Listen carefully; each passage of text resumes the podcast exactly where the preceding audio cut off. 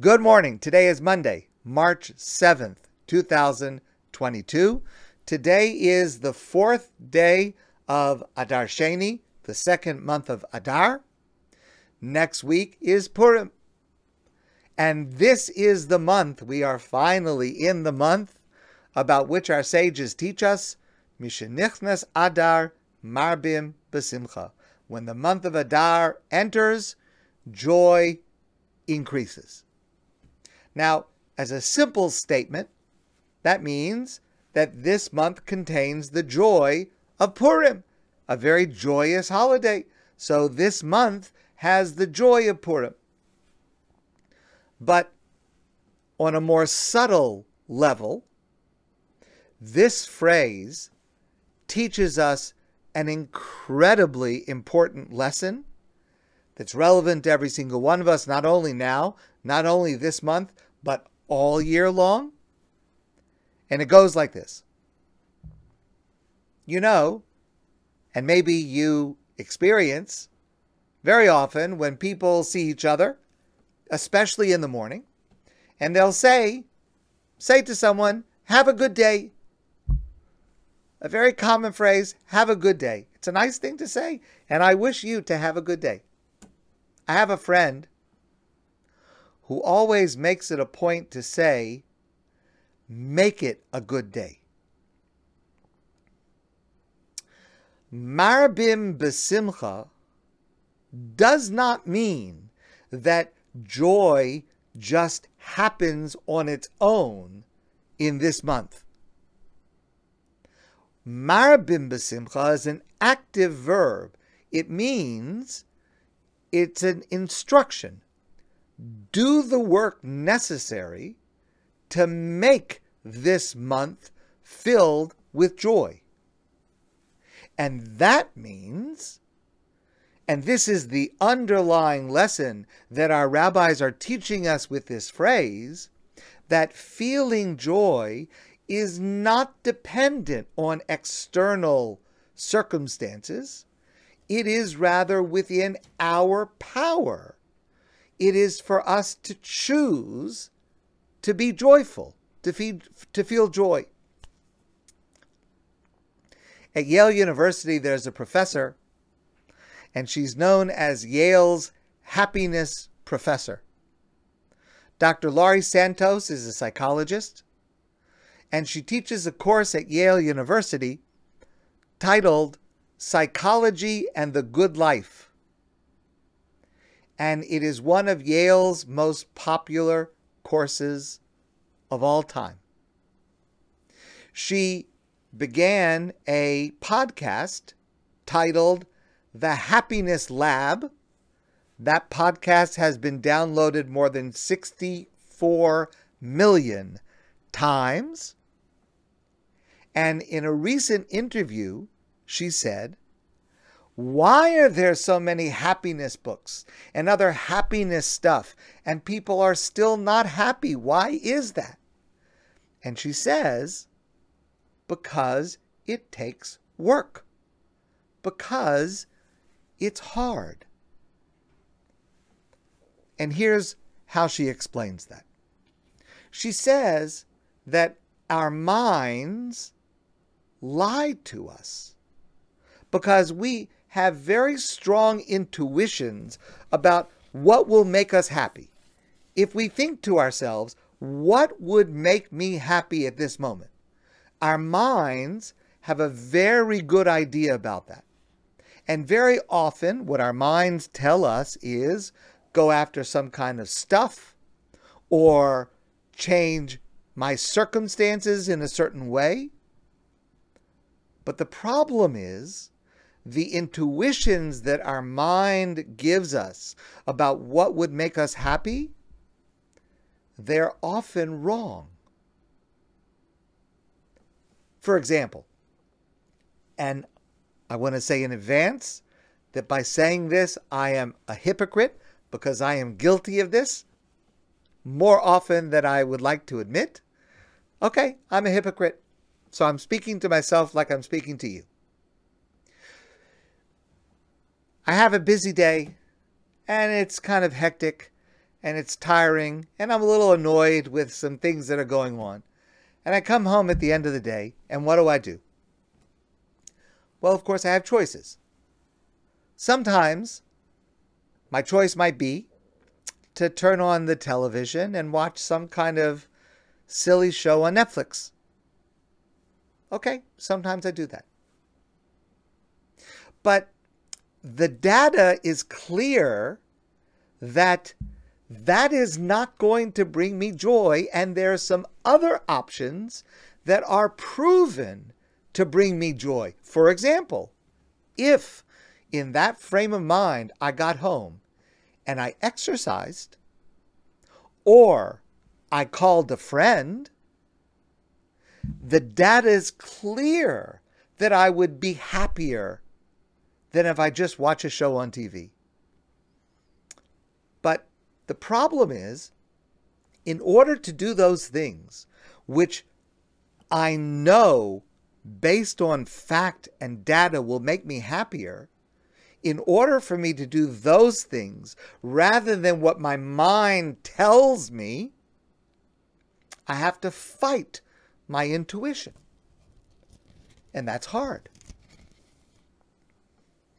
Another element to this that she talks about, and many, many sources discuss this, is that a tremendous source of joy in our lives is being connected to social structures, chief among them, religious structures, being involved in a religion, in religious activity, brings joy. She says there's a lot of evidence that religious people, for example, are happier in a sense of life satisfaction and positive emotion in the moment. But here's what's really interesting. She points out that the research suggests that it's not because of our beliefs. Let's say we believe in God, we have spiritual beliefs that are the basis of our religion, for example. Of course, from our point of view, yes, those things are critical. Having a sense of God's presence in our lives, connecting to God, of course. But from the point of view of the data of what leads to happiness, it's not so much what you believe, it's what you do. It's your actions. If you spend time meditating, so, okay, so for many of us, that's prayer serves that role. But you could do it in a variety of ways. Or spending time volunteering. Or simply with a social connection, coming to shul the act of coming to shul, the act of being with others, the act of connecting to others, the act of clearing our minds and meditating, those actions lead to joy. Yes, of course, from our point of view, the ideal is to come to shul and to pray and to study and to connect with God in addition to others. But in terms of the joy in our lives that can be scientifically demonstrated, that comes from simply showing up and connecting with others. One of the pitfalls, especially in our day, that is an obstacle to joy is social media. Instagram in particular is known to be a an offender of this in the sense that it leads to the capacity for negative comparison. I look through my feed and I see this person is having a perfect vacation, and that person is having a perfect meal, and this person has a perfect family. And I see all these perfect people doing these perfect things. And I think to myself, I don't have that. I can't do that. I'm not able to, to appreciate that. It's one of the biggest obstacles we have to achieving joy in our day. So here's what she says to her class. The first thing she says is if you want to be happy in life, delete all your apps right now. then she watches the faces of her students. They just completely shut down. You know, what do you mean delete my apps? But then she says, okay, all right, don't delete them all, but pay attention to this acronym. And the acronym is WWW, which does not only stand for World Wide Web. WWW stands for what for, why now, and what else. In other words, before you pick up your phone or look at your computer, ask yourself these three questions What for? What is the purpose that I'm looking at this app at Facebook, at um, Twitter, at uh, Instagram, at any one of these things? What is the purpose that I'm doing it? The second question to ask yourself is why am I doing it now? Am I doing it now because I'm bored or I'm anxious or I'm doing it now because there is some important purpose? There's some constructive purpose. Forget about important, constructive purpose. That's why I'm checking it now. And the third question is what else? What else could I be doing instead of engaging with social media? Because for everything in life, there is an opportunity cost, which means any activity I'm engaged in means that I'm missing the opportunity to engage in something else. What is the opportunity cost of the time that I spend on social media? I could be talking to somebody in person. I could be resting. I could be focusing. I could be engaged in something that would bring me more joy. And she says, based on observing her students at Yale, she says that the biggest problem with social media that she sees is that people think that when they're on social media, they're being social rather than talking to other people in person.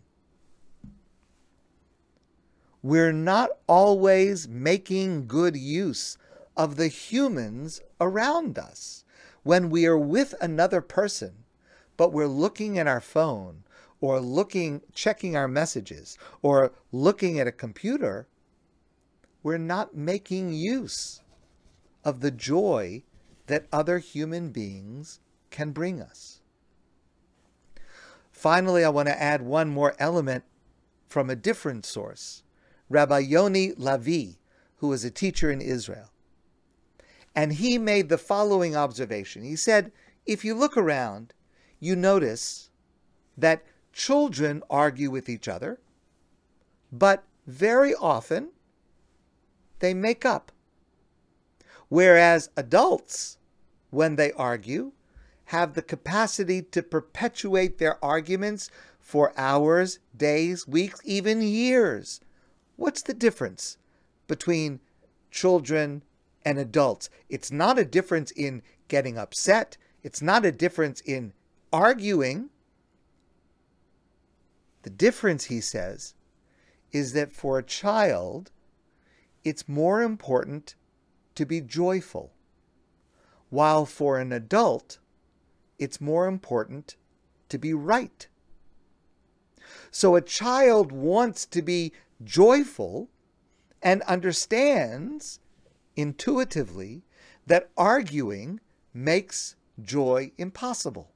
So they're able to pursue their priority of joy and let go of the arguing. Adults, on the other hand, want to be right. And therefore, we pursue that priority even when it takes us away from joy. And here's the key that we as parents and grandparents can teach our children to pursue lives where the priority is joy.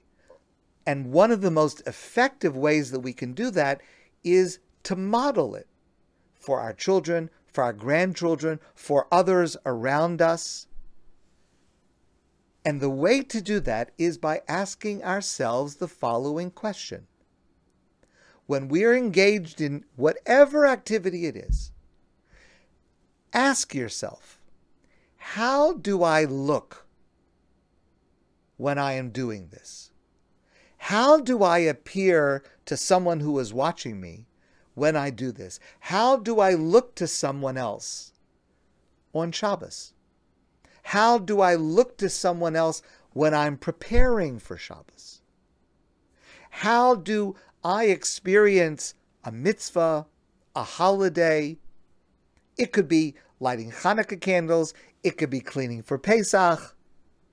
How do I demonstrate a sense of enthusiasm and a sense of adventure so that someone who is watching me, because remember, our children, our grandchildren, they're always watching us and they're always learning from us. Everyone is watching us and learning from us. So I need to ask myself this question How do I look to them while I am doing this?